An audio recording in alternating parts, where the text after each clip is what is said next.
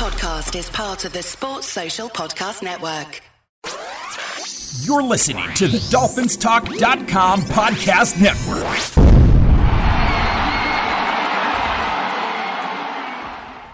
Hey, Dolphins, this is Michael Fink with the uh, FinFans Podcast. Each week we come to you and bring you our opinions on what's going on within the Dolphins organization. During the season, you'll hear two shows each week where we review and preview each game. We shoot straight from the hip and have fun in doing so. We'd like to thank both the Dolphins Talk Network and the Pigskin Podcast Network for their support. Uh, make sure to check them out. Please leave us a review at Apple Podcasts or wherever you may listen to your podcasts. Please make sure to follow the show. That way you'll know when a new one comes out. It's truly appreciated. All right, let's uh, kick off today's show. And it's another week. With me today is Daniel Rinehart. What up, Fin fans? And Ryan Norwood. Hey there, Dolphins. Welcome back, Ryan. Thank you. Glad to be back we thought, you know, Omar Kelly's a writer for the Sun Sentinel, and uh, I kind of have a love hate relationship with him. I mean, uh, you know, sometimes I agree with what he says. I, I, like him on the podcast that he does with uh, Dave Hyde, uh, X's and Omar. You know, I enjoy that. But I read his articles sometimes, and they make me want to cringe. You know. Uh, he, he's at times very negative. Well, what he did this week, and I thought was interesting, he wrote two articles, and one of those articles is uh, 10 reasons that might prevent us from making the playoffs. And he wrote another one 10 reasons why we should make the playoffs. So we're, we're going to toss around his reasons and uh, we'll give you, a, you know, a, either a pro or a con on what he's saying as we go along. You guys ready? Yeah, I just, I'd add, I kind of agree. I don't know how much I love Omar Kelly, uh, the uh-huh. love hate thing. Uh-huh. Uh, he's kind of like a heel in the WWE, right? Like you got to respect what he's doing. He's done it for a long time. He, he knows what the heck he's talking about. Um, but you just kind of hate him, right? Because he just rubs you the wrong way. So I got a lot of respect for what Omar does. Uh, definitely envious of his position, uh, but boy, he rubs me wrong sometimes. So I have not read this article. I don't think you have either, Ryan. Have you? I have so, not, and as somebody who has proudly been blocked by Omar Kelly on Twitter for about 10 years now, this will be pretty interesting. Yeah, this should be a fun exercise. I'm looking forward to it. All right. So we'll we'll do the reasons he thinks we won't make the playoffs first, and uh, he starts off with Tua Tagovailoa regresses as, as a starting quarterback. Ooh, I if he regresses, we definitely don't make the playoffs. Ryan, I don't know how you feel, but I definitely don't feel like he's going to regress. This is his biggest opportunity, the most talent ever, and and McDaniel's really going to free him up and give him uh, give him some empowerment. I think we see the best Tua yet. Yeah, I'm going to agree with you there. I mean, the whole thing with Tua for the last two years has been he needs the guys around him to be successful. Well, he's got the guys around him now. This team was built for Tua. If he regresses, we got a big problem. Here's my concern with uh, Tua the performance he had in Tennessee in the cold weather. Yeah. Because we're going to have some cold weather games at the end of the season, and uh, I don't want to see that kind of performance again. So th- that's really my biggest question. You know, can he perform in Buffalo or uh, the other cold weather games we may have? Well, let's not forget the emphasis on the running game that we're going to have this year, which we did not have last year. You get in those yeah. cold weather games, you yep. want that running game. Good point. All right. His next uh, thought is the Dolphins learned Tyreek Hill was a beneficiary of Andy Reid's play calling and the talent around him in Kansas City. Isn't that why we brought Mike McDaniel in? Solid. I mean, that's that's it. We brought in a coach that is known for his play draw, drawing up plays, making guys in the right position. I mean, that's the whole reason that he's here. Well, he's he's never been a head coach, so you know we'll see. There's uh, an argument to be made that the talent level of Tyreek Hill helped uh, Andy Reid, Eric Bieniemy, and that entire offense run smoothly. Right, whenever something broke down, you had two guys in Kansas City you could go to. It was either the tight end Kelce or it was Tyreek Hill. Yep. So I think the argument on my end for that would be Tyreek Hill is the talent that that really set that offense off. Now, obviously, they've got an all world QB, uh, and that helps. uh, but I think Tyreek will be the beneficiary of a lot of designed play calls by our new head coach. You can't teach speed. Yep. Nope, you can't. Then his next point is Miami's second year players regress, just like the 2020 draftees did last season. And I got to call him to task a little bit on that. Um, Robert Hunt went, you know, using PFF grades, Robert Hunt went from a 65.8 to a 67.4. Tua went from a 65.4 to a 68.3. Igbinoghene went from a 37-1 to a 52-2. Jackson went from a 52-3 to a 49-9, but he had his position moved. And uh, Kindley went from a 51-3 to a 57-5, but obviously we know he lost his starting job. So if he wants to say he regressed, that's fine. But grade-wise, he didn't. He improved. So what he's saying here is that those guys continue to regress. Is that no, the argument? what he's saying is, is that next draft class uh, with Waddle Gotcha. and Phillips and Holland and Eichenberg, that those guys don't regress. Well, I think that's where we have to look at the coaching staff that McDaniel has brought in. These guys in particular who have offensive line coaching experience are going to coach up those offensive linemen. I I think that that's kind of a lazy argument that Yeah, if I do somebody regresses, we're going to be worse. Um, that's kind of obvious. I mean, this defense was kept intact. So, you know, you got Holland, you got uh, Phillips on the edge. Could they regress? Sure. I mean, those, in my opinion, both of those guys played really high levels of football last year, especially Phillips at the end of the year. Um, so if they regress a little bit, I don't think it'll hurt us too much. But you look at the offensive side, I could, I mean, you can make an argument for Waddle only because he now has to compete for balls with Tyreek Hill. Yeah, and if you have your offensive line in one position all year instead of moving them around, guys like Eichenberg is to are going to improve. Absolutely. And a guy like Holland, who played at an excellent level all year last year, is going to improve, in my mind, with the consistency around him. And guys like Sertan and Madison to teach him the way. So I'm going to be looking for this coaching staff to improve those guys and their work ethic to improve them. His next point is injuries decimate the Dolphins in 2022. And I mean, you can put that label on any team, you know, uh, because health is not certain, you know. But he's talking, he doesn't want to see Howard get hurt or Ogbah or Hill or Gesicki or Baker or Terron Armstead. And uh, he says losing any of those players could cause instant struggles because the backups are a pretty good drop off. And I agree with him there. You kind of have to agree with that. I mean, injury is a contact sport. Injuries are part of the game. If we lose one guy, there's not a lot we can do there. Yeah, again, I think this is a lazy argument.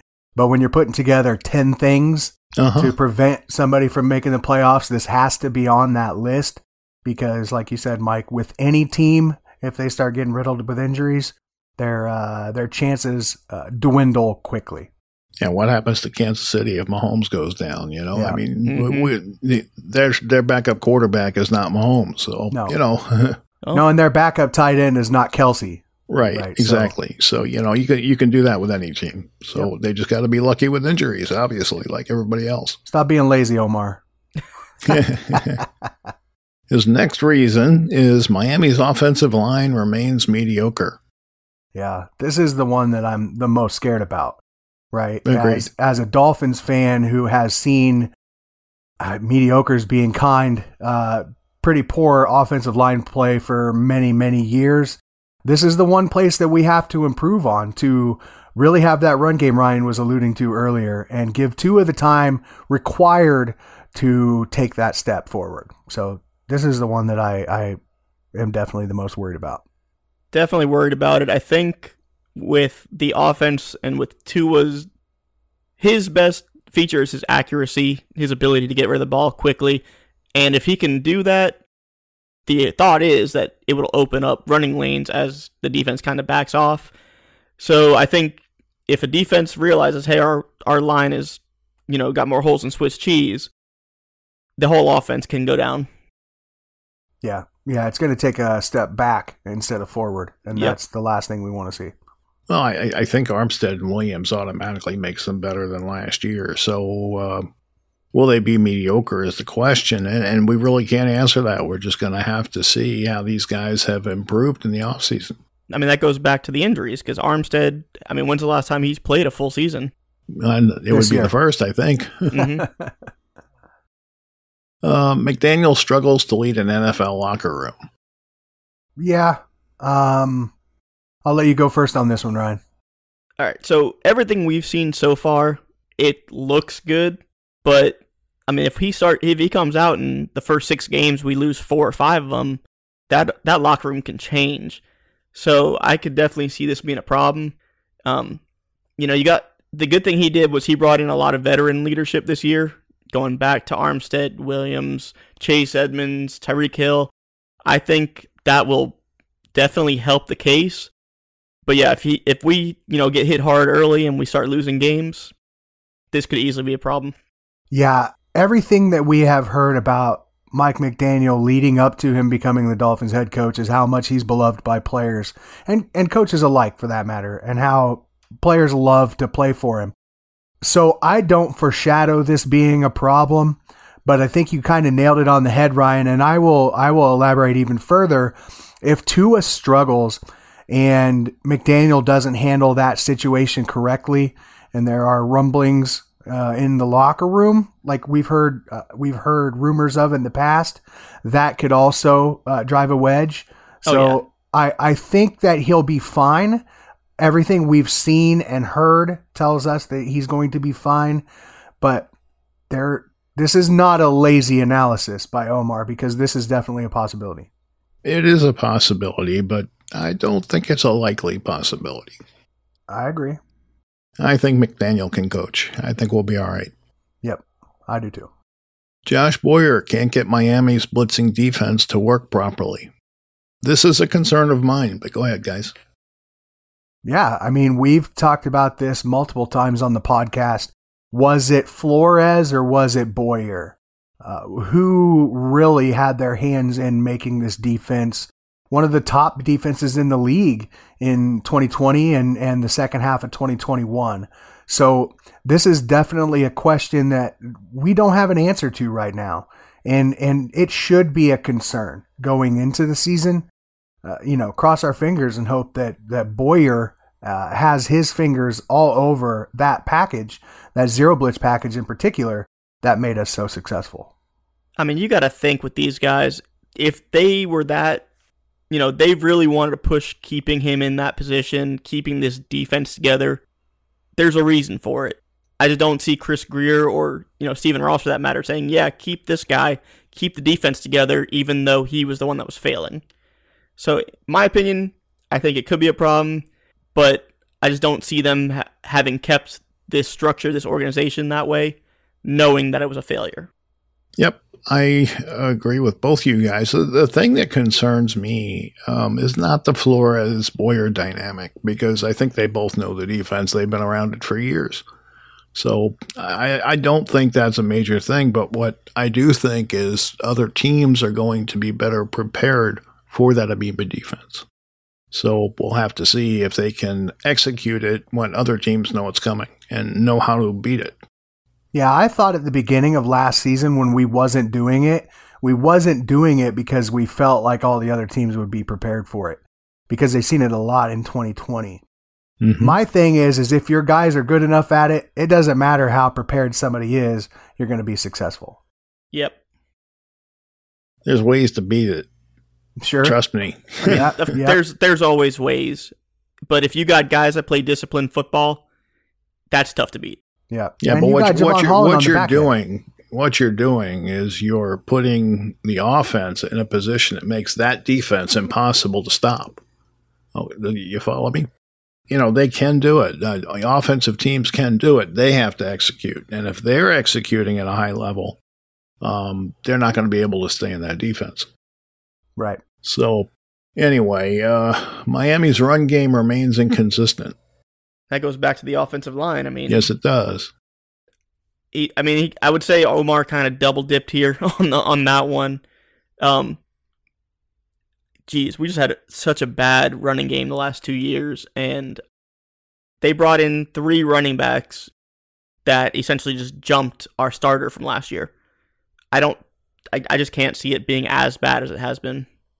Well, in addition to the offensive line part, you've got a couple of those running backs who are not the picture of health, right? Sony Michel has not always been healthy, and we all know what Raheem Mostert has been. Uh, he's been good on the field, but staying on the field has been a problem. And then the only other thing you have eh, on top of Myles is Chase Edmonds, who is not a full time three down running back. So the offensive line could improve enough to make us uh, a decent running game, but I could. There is a world in which our running game is not good enough because we just don't have the horses, even though we've signed them. Oh, don't forget Salvon Ahmed is there. They re-signed him, and uh, you got Gerrid Doaks. Yeah, maybe he takes a step forward. I mean, this is all true, but we know who those guys are, you know, and they're not going to be the ones to take our our running game to a top twelve running game. Well, I don't know about that because this is a completely different offensive style than when they ran last year. I mean, you're running. What are they running this year? It's going to be a, a wide zone offense, Outside zone, outside yeah. zone. Yeah, Mhm. that's a completely different structure than what we had the last two Sure. years. And these running backs are more built for that, getting outside, running in space. We'll see. Yep. You got to get decent tackle play, right? You do. Yeah, And that's one of the things, even with going back to Eichenberg, when he was in college, this is the offense they ran. This is what he knew. So, I mean, that's going to help the offensive line. That's going to help the running backs.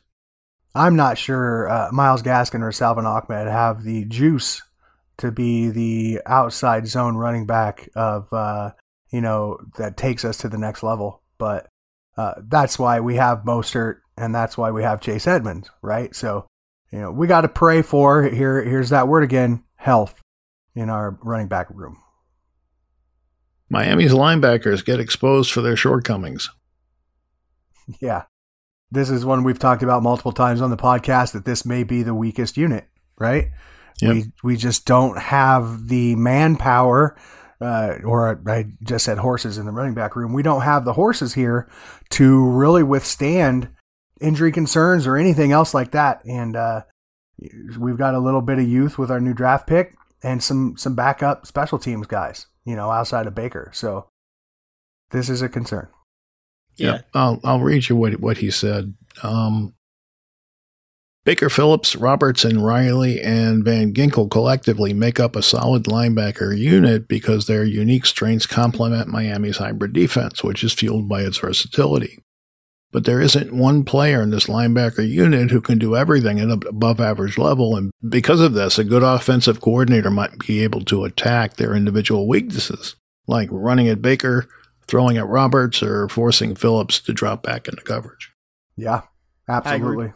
This is one of those times where you look at Omar and you're like, yeah, you know what the hell he's doing. You know what I mean? Because this is a this is a great analysis.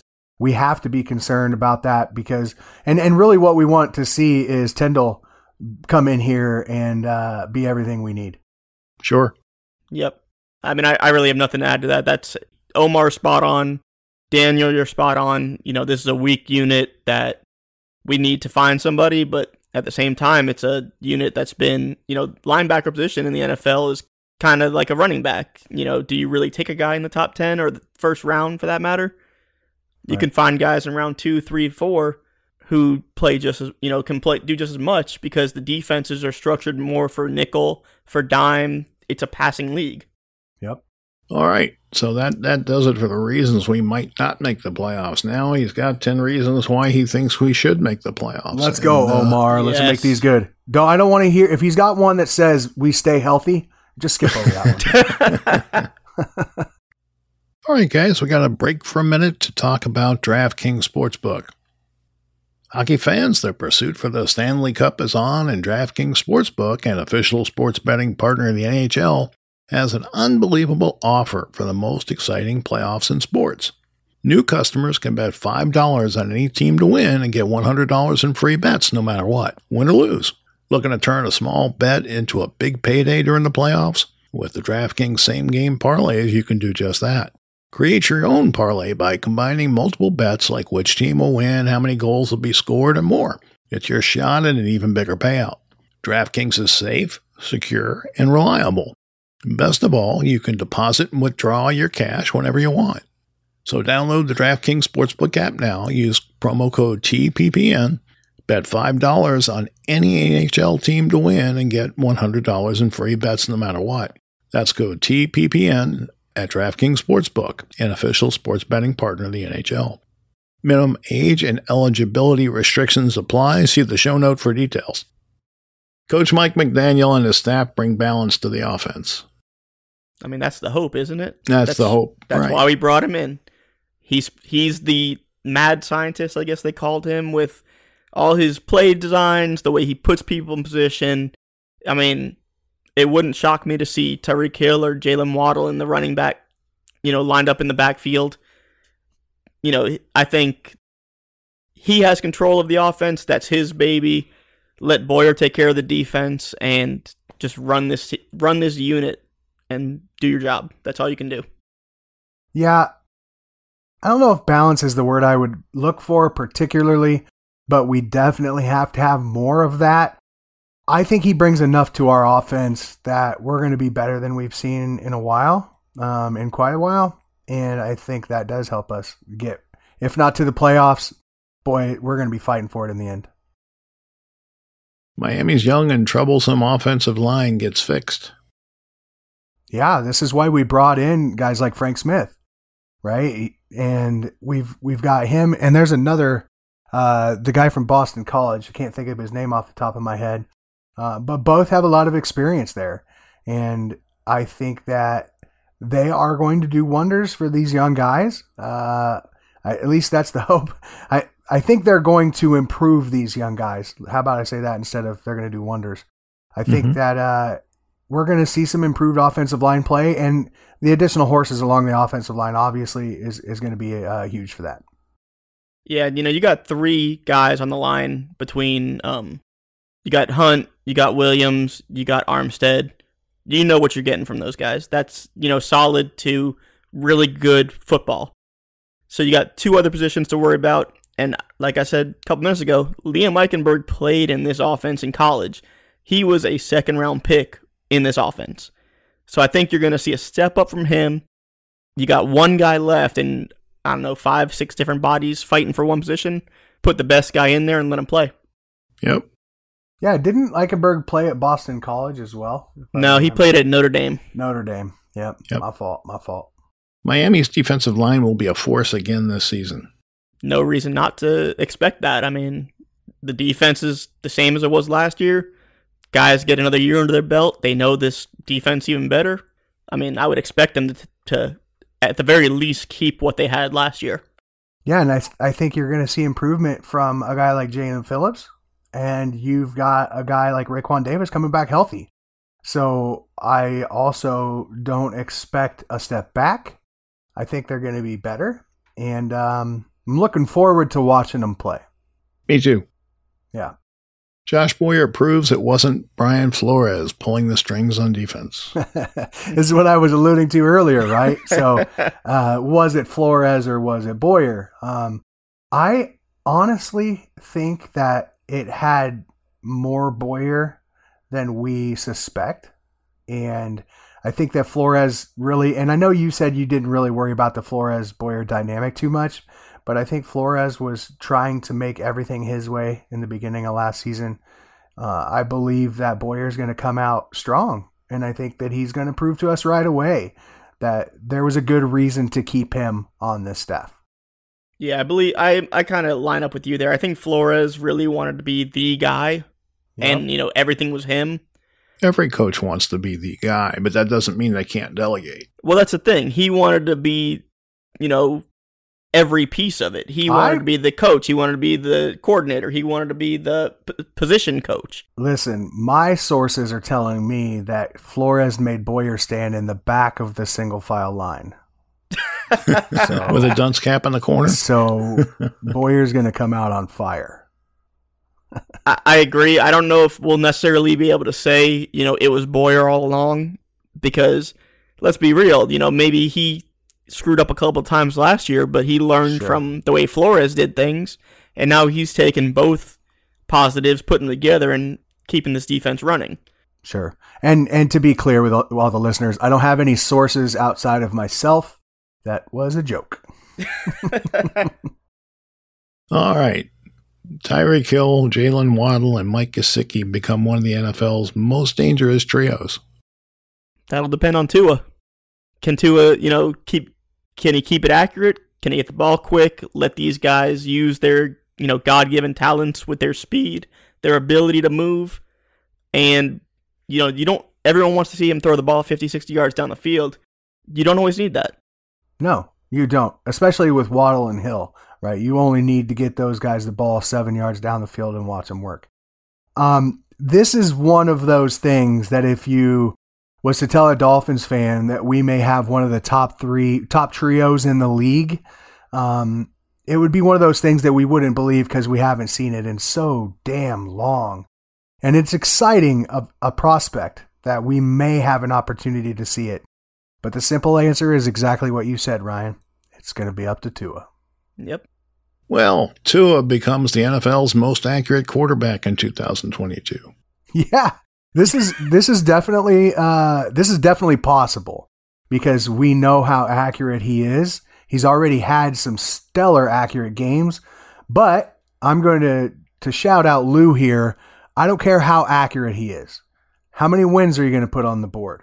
Because he can be very accurate um, and miss every third down, right? And then uh, we don't win games. So Yeah. I want to see touchdowns. I want to see him put balls in the end zone. That's what I want to see. Accuracy be damned. I mean, accuracy is important for a quarterback. You got to put the ball in a position where the guy can catch it, turn upfield, and run with it. And if you got two world class speedsters, I mean, you could add in Chase Edmonds to that too, coming out of the backfield. If you can't put the ball where these guys can catch it and run with it, what good are you? I mean, we've seen guys with big arms that flamed out because they couldn't do that. So I think Tua, I don't know if he'll be the most accurate quarterback in the NFL this year. He'll probably be up in the top three, though. Yeah, we know that's the type of quarterback he is. So I'm not concerned about him being number one, number five, number seven as far as accuracy is concerned. Although if he is number one, some uh, Kansas City fans are gonna have to apologize to Tyreek Hill. Mahomes is going to hear it on Twitter. yep.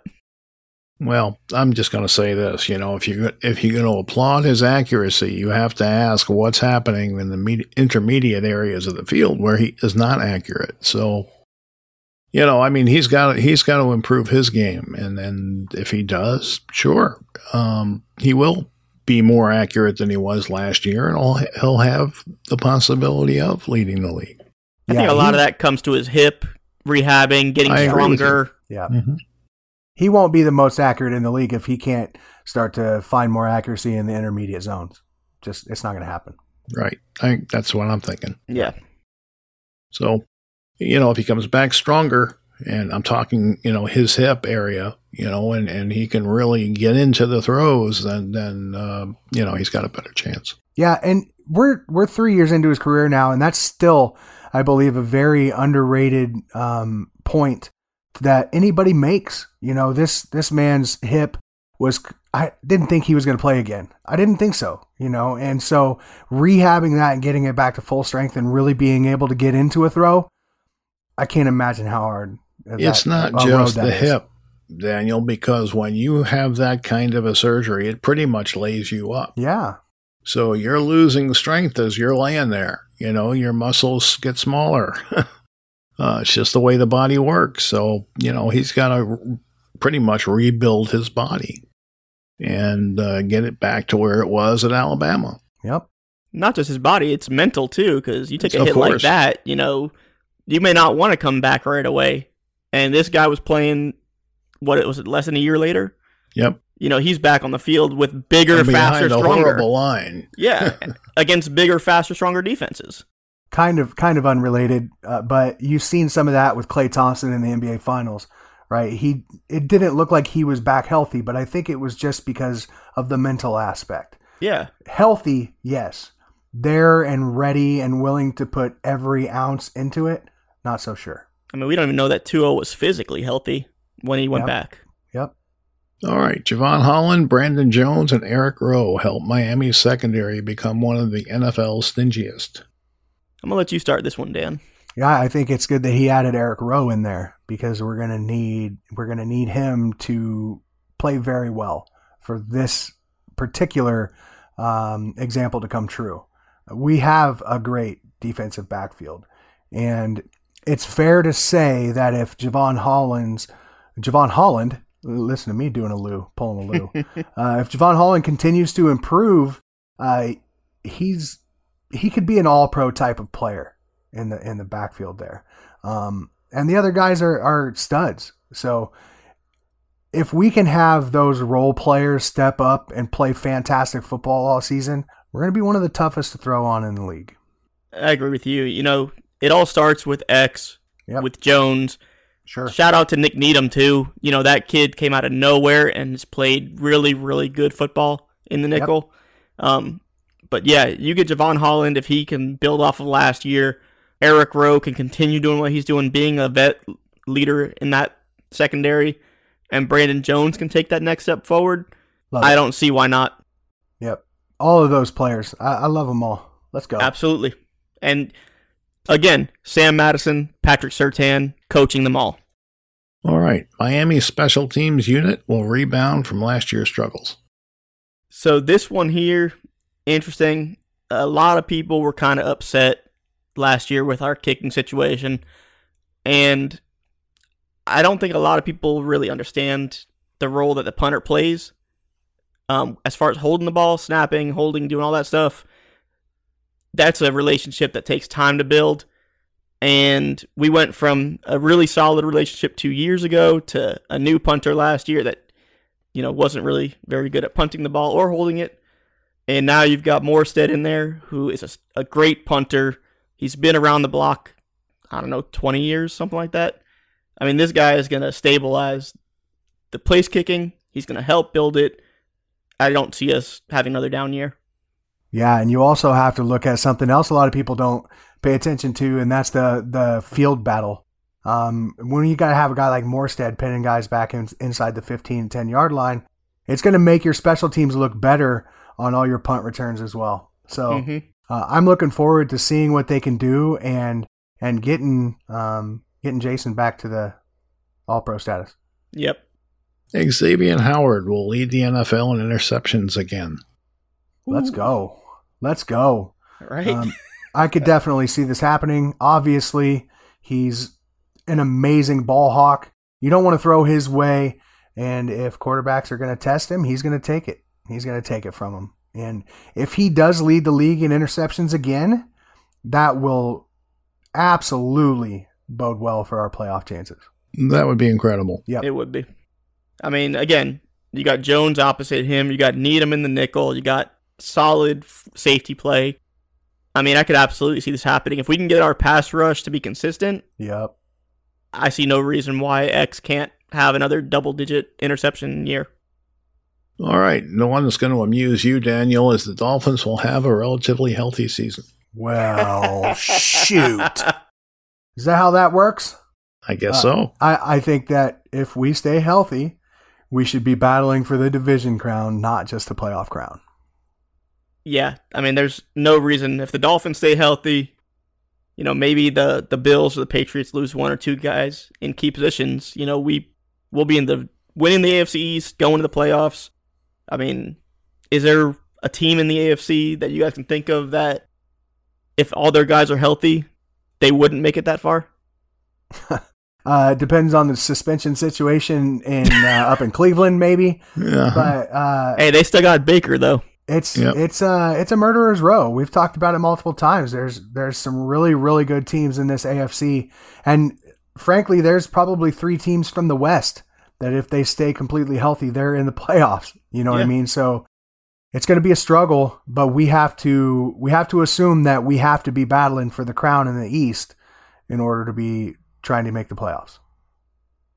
you know, uh, Ryan, people talk about how the Dolphins basically shit on Tua, but uh, look at what Cleveland's done to uh, Yeah, their quarterback. I mean, it's just mind boggling, you know? I mean, well, essentially that's the the situation that Tua would have been in had we made the trade for Watson. Yeah, yeah, no doubt. But all that talk, you know, before it actually happened, you know, that, Mhm. that they wanted him, they wanted him, you know, and that just went on for months. Yeah, I mean that's mentally exhausting for a Yeah, guy, especially a young player. I guess my question, my question would be, if Baker does get in there, you know, how how mentally into it is he going to be?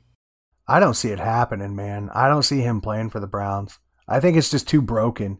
I I would I would assume that the Browns start Jacoby Brissett because otherwise Baker is just going to be a cancer. I'm serious. I, I think that that's what ends up happening. I don't think Baker stays. I don't in know if he'd be a cancer. I, I don't know if that's his, eh, you know, mo. I don't know. Well, even So- if he wasn't actively, um, have you seen Baker pout?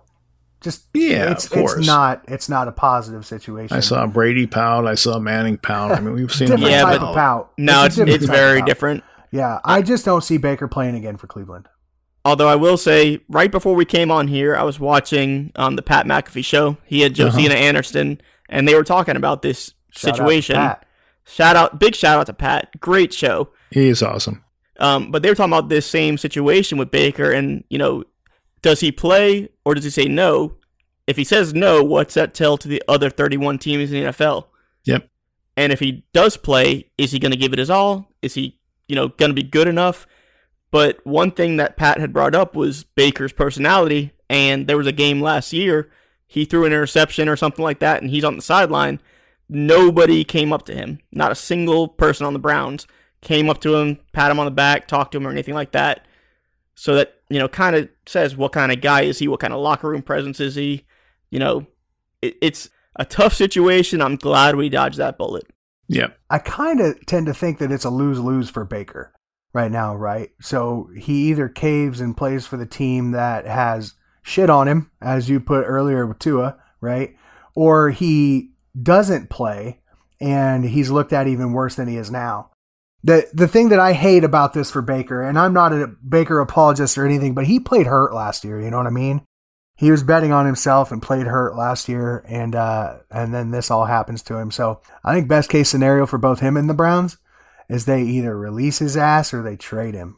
I would think that would be the uh, right thing to do. Yeah. Yep. Yeah. So anyway, enough about Cleveland. Is it, we have not addressed, and I know you love these Twitter uh, things, Mike, but we haven't addressed uh, really Tyreek talking about to his accuracy.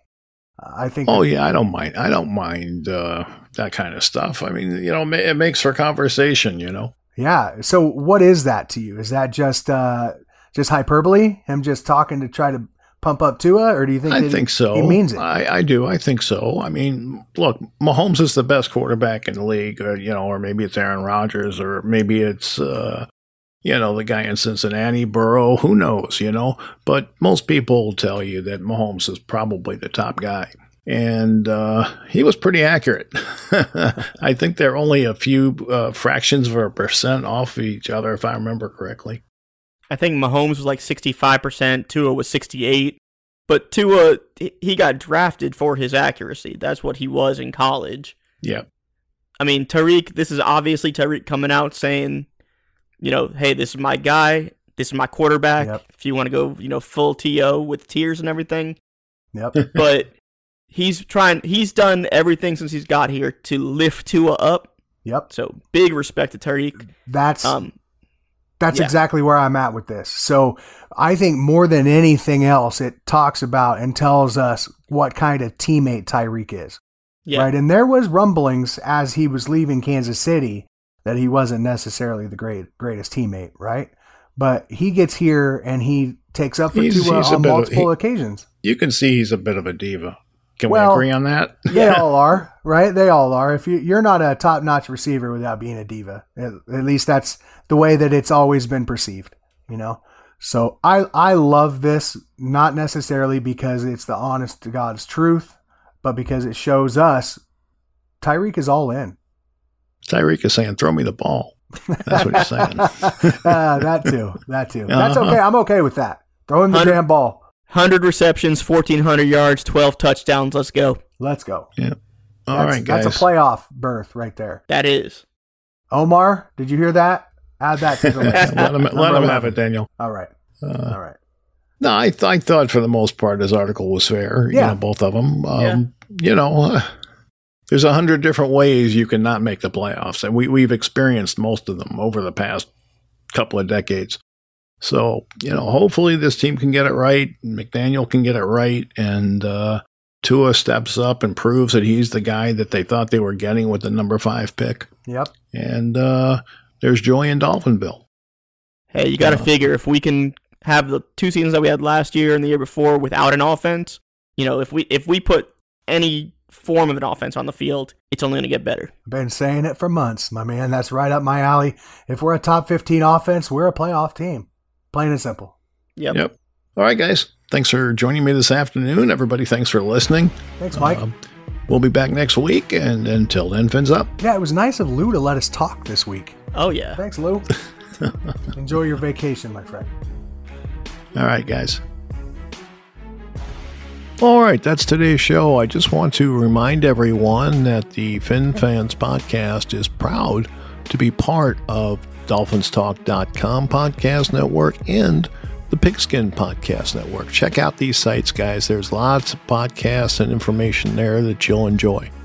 All right, until next time, be well and take care.